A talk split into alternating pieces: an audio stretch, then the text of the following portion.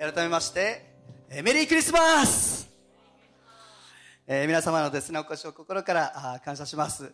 えー、ちなみにこの境町クリスマスにですね、初めて来られたという方、どのくらいおられますか?あ、ありがとうございます。歓迎します!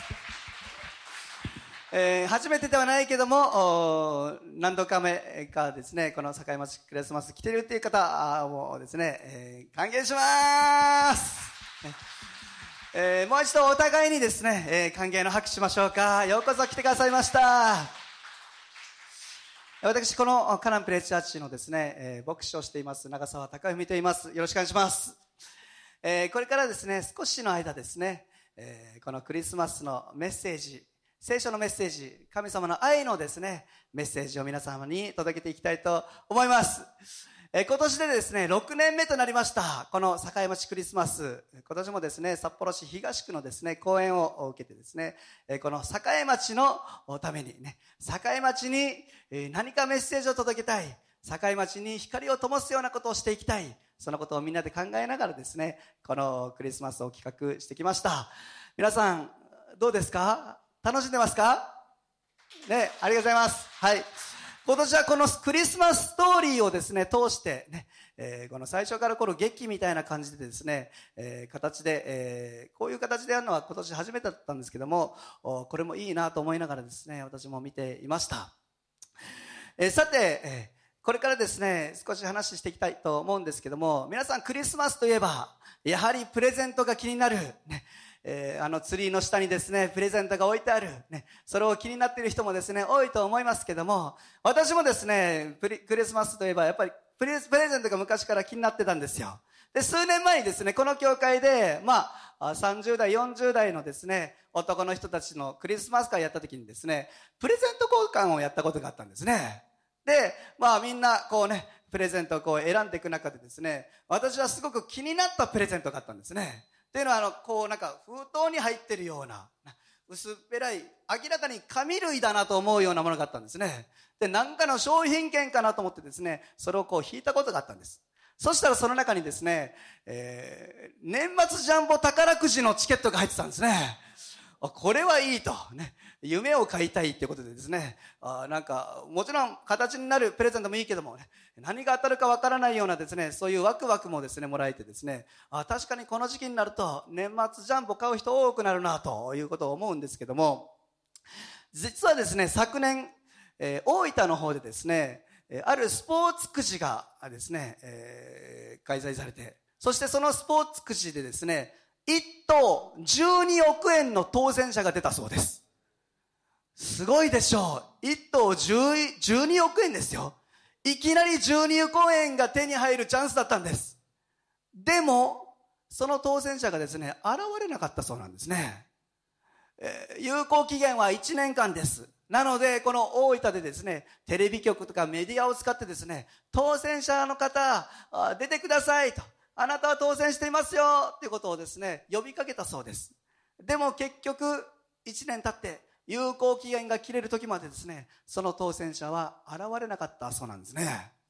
なんてもったいない12億円手に入るチャンスなのにと思う方も多いと思いますけども、実はですね、こういうことよくあるそうなんですね。宝くじ業界ではね。昨年1年間で当選者が現れなかった当選金皆さんいくらだと思いますか ?128 億円。何してんねんと。ほとんど当選者行ってないんちゃうかと。この10年間で、皆さんいくらだと思います ?1600 億円ですよ。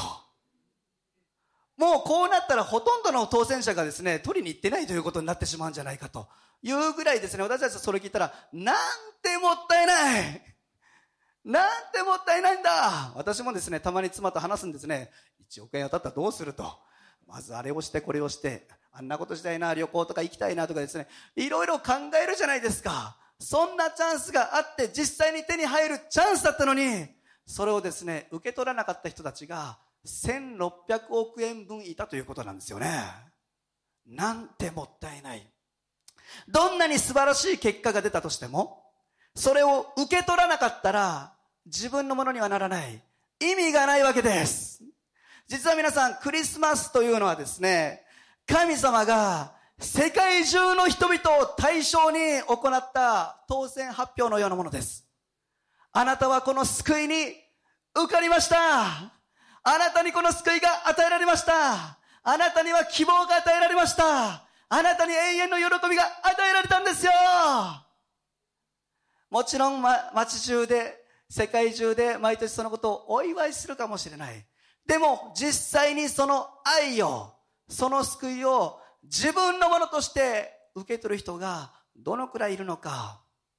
多くの人たちはそれを自分のものとして受け取らないまま終わってしまうことが多いんですね。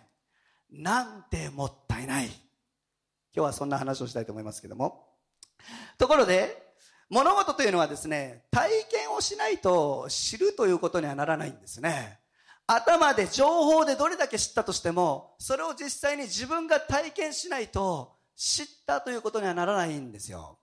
私にはですね、まあ子供たちが4人いてですね、その長男の英樹というのがですね、まあ彼は今まだもうもう小学校3年生ですけども、彼が1歳、2歳の時にですね、ウルトラマン大好きだったんですよね。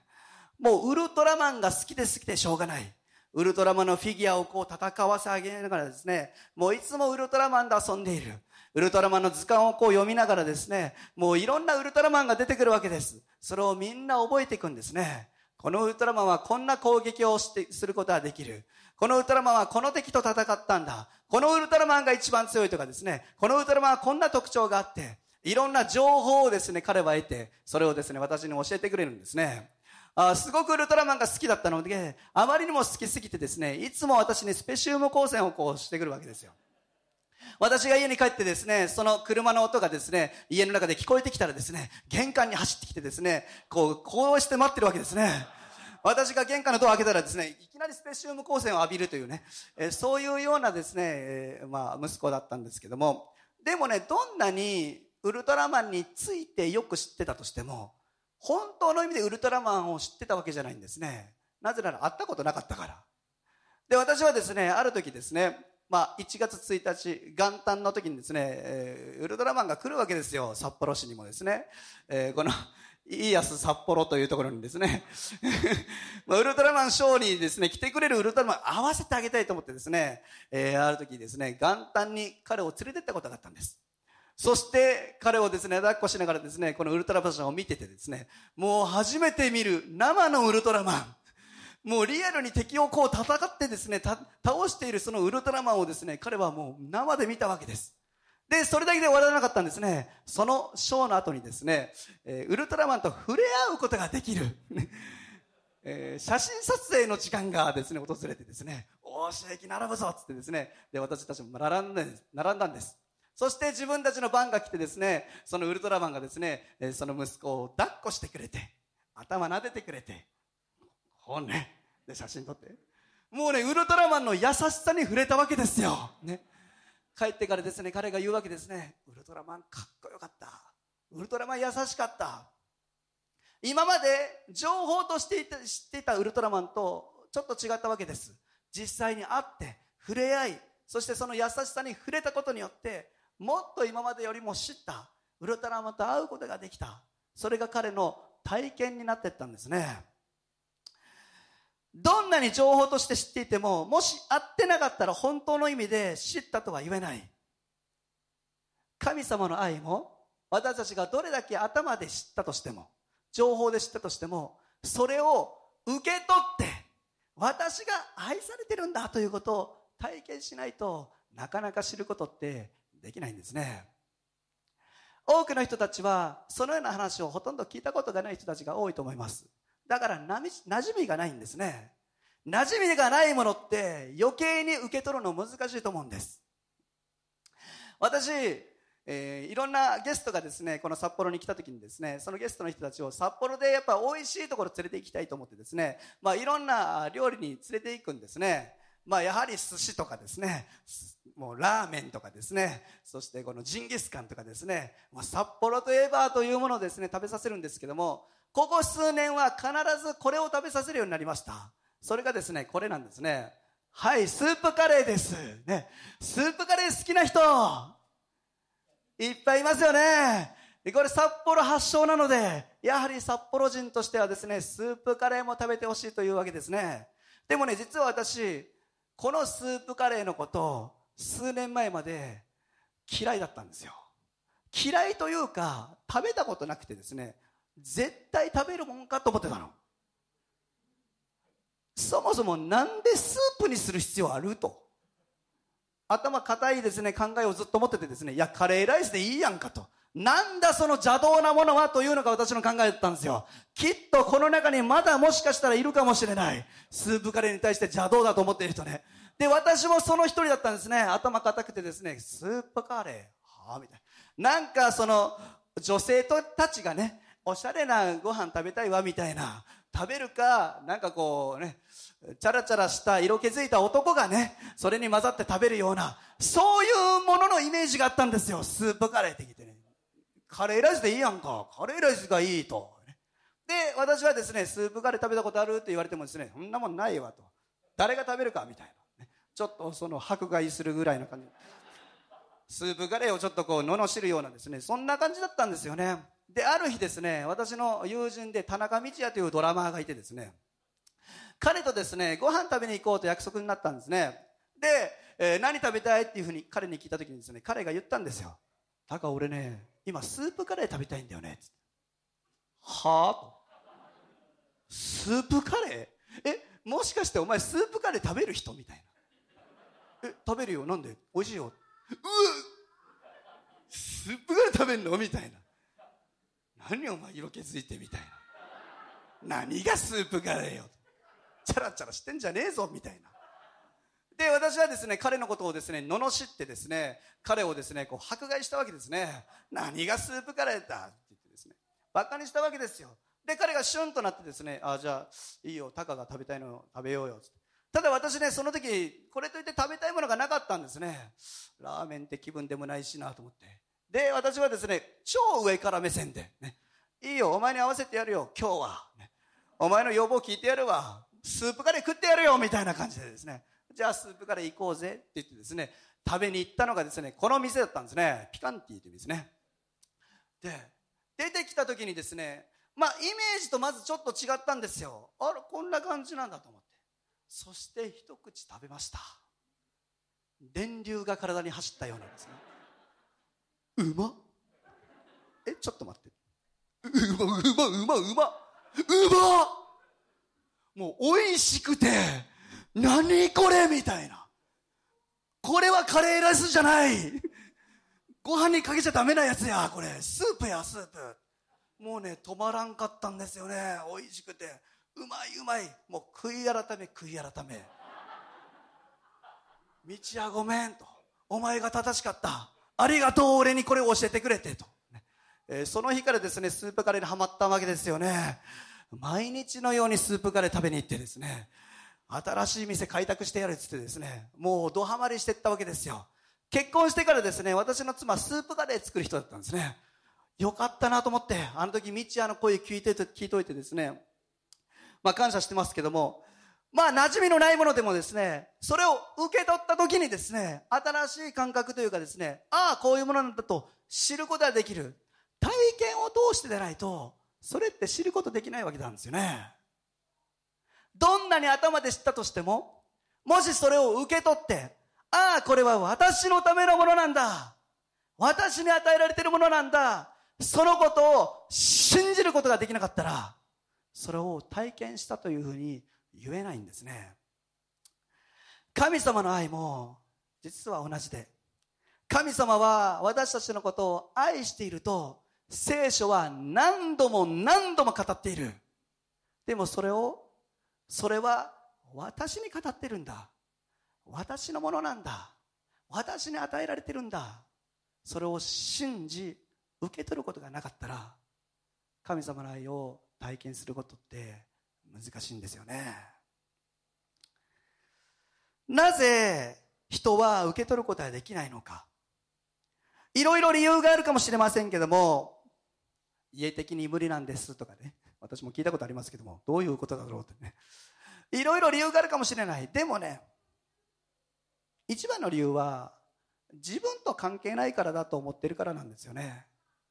聖書が何と言ってようとこの時代に生きる今を生きる私とどんなつながりがあるんですか？どんな関係があるんですか？自分と関係がないと思ってるからそれを受け取ることができないんじゃないでしょうかでも今日そこにはめちゃくちゃ関係があるんですよということをですね皆さんに最後伝えたいと思います。めちゃくちゃ関係がある。関係があるからこそ世界中で毎年祝われている。そうです。このクリスマスというのはまさに神があなたを愛しているということを示したメッセージなんですね。先ほど劇の中でありましたけどもイエス・キリストが誕生した時に天使たちが現れてそして羊飼いたちにこう告げたと書いてるんですね。えちょっと見言葉出してもらっていいですか？すみません。ルカの福音書の2章ですね。はい。読みたいと思います。見つかいは彼らに言った。恐れることはありません。今私はこの民全体のための素晴らしい喜びを知らせに来たのです。今日ダビデの町であなた方のために救い主がお生まれになりました。この方こそ主キリストです。あなた方は布にくるまって貝羽桶に寝ておられる緑子を見つけます。これがあなた方のための印です。聖書にですね、こう書いてるんですね。私はこの民全体のための知らせを告げに来た。この言葉は、そこにいる何人かのために言った言葉ではないんです。言語を見ると、これは世界の全ての人のための知らせです。この国に生きる、この地上に生きる全ての民のために、私は知らせを告げに来たんだ。そのように言っているということがわかるんですね。さらに何と言ったのか。その知らせというのは、あなたのために救い主が生まれたんですよ。あなたのために救い主が、あなたの人生のために、あなたの希望のために、あなたの歩みのために、あなたの喜びのために、救い主が生まれたんだ。そして三つ目に、この救い主には、このような印があるんです、ということだったんですね。どんな印だったのか布にくるまって会話桶に寝ている赤ちゃんだったんですなんで布にくるまって会話桶に寝てる赤ちゃんが印だったのか。実はですねこの会話桶というのは当時は石をくり抜いた形をしてたんですね。まあさっきでできたのは木で作られたやつでしたけども実際にこの当時会話桶として使われてたのは石をくり抜いたものだったの。石をくり抜いたところに布にくるまれた赤ちゃんが寝てるってね。皆さん何か連想しませんか？実はですねこれが救い主の印だった。どういうことか。この30年後イエス・キリストは実際にこれと同じ姿になるんですね。布にくるまって石をくり抜いた岩をくり抜いたお墓に埋葬されるんです。なぜ埋葬されたのか。あなたの罪を代わりに背負って十字架にかかってからですね。ピアノ弾いてもらっていいですか？救い主って言ったらなんか私たちに特別ないいことしてくれる人とかですね。政治的ななんかこう解決をくれる人平和をこの世界にもたらしてくれる人私たちはもちろんそのように考えるかもしれない。でも救い主がなぜ救い主だったのか根本的な最も重要な問題を解決するために来たからだったんですね。実は私たち全ての人に当てはまる一つのことがあります。それは何か？みんな罪人だということです。この中にいや私罪ないですよって人いますか？ごめんなさい。私罪ないんですよって人います？人を殺したことがないから罪がないとは言われません。みんな嘘ついたことあるでしょ。人を悪く思ったことあるじゃないですか。裏切ったことないですか。聖書の基準においていや神の基準においてどんな小さな罪でも罪は罪なんです。あるかないかしかないの神様の基準に。罪のない人なんていない。聖書ははっきりそのことを言っています。でもその罪を持ったままだったらその罪は必ず罰せられないといけない。永遠の滅びという生産を迎えないといけない。全ての人はその罪を持ってるがためにそこに歩んで向かっていってしまっているんだ。だからその罪を解決するために代わりにその罪を一人の人物に着せて代わりにその罪の生産罪の罰を与えそして苦しめなければいけない。皆さんそれが十字架だったんですね。イエス・キリストはその十字架をこの地で受けてかかってそして私たちの罪に解決を与えそして私たちが永遠の滅びに向かうことがないように希望と喜びや神の愛を受ける対象となることができるためにこの地に来てくださった。緑子の姿はまさにそのことを示してるんだよ。そのように聖書は語っているんです。多くの人が神様の愛を受けることができないいや受け取れないピンとこない自分には関係ないと思ってるのはなぜか自分が罪人だということにピンときてないからです。でも皆さん聖書ははっきり言います。あなたも罪人なんだと。だからこそ私たちは救いが必要なんです。そのために来てくださったイエス様それをお祝いするのがこのクリスマスなんですね。ヨハネの福音書の1章12節あ11節12節をですねちょっと読みたいと思います。このように書いています。この方は自分の国に来られたのにご自分の民は受け入れなかった。そうです。その愛を受け入れなかった人たちはたくさんいます。しかしこう書いてるんですね。この方を受け入れた人々すなわちその名を信じた人々には神の子供とされる特権をお与えになった。もしあなたがその愛を受け入れ神が私のために来てくださったその救い主イエス様を心に受け取るならば神の子としての特権神の愛の対象神が永遠にあなたを愛しあなたにその愛される喜びを与えてくださるその希望を与えてくださると聖書は書いているんです。受け取らない人たちはたくさんいるでしょう。でも受け取った人たちは体験します。それを信じ受け取ること。今日ですね皆さんにそれをお勧めしたいと思います。もしあなたがそれを信じ受け取ったならばあなたは体験しますよ。こんな自分でもこんなに愛されているんだ。こんな自分でも生きる喜びと希望が与えられているんだ。ぜひその愛をですね今日受け取ってほしいと思います。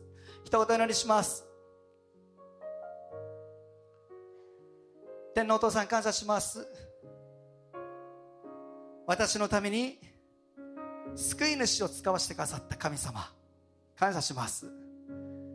その救い主は私の罪のために十字架にかかってくださいました。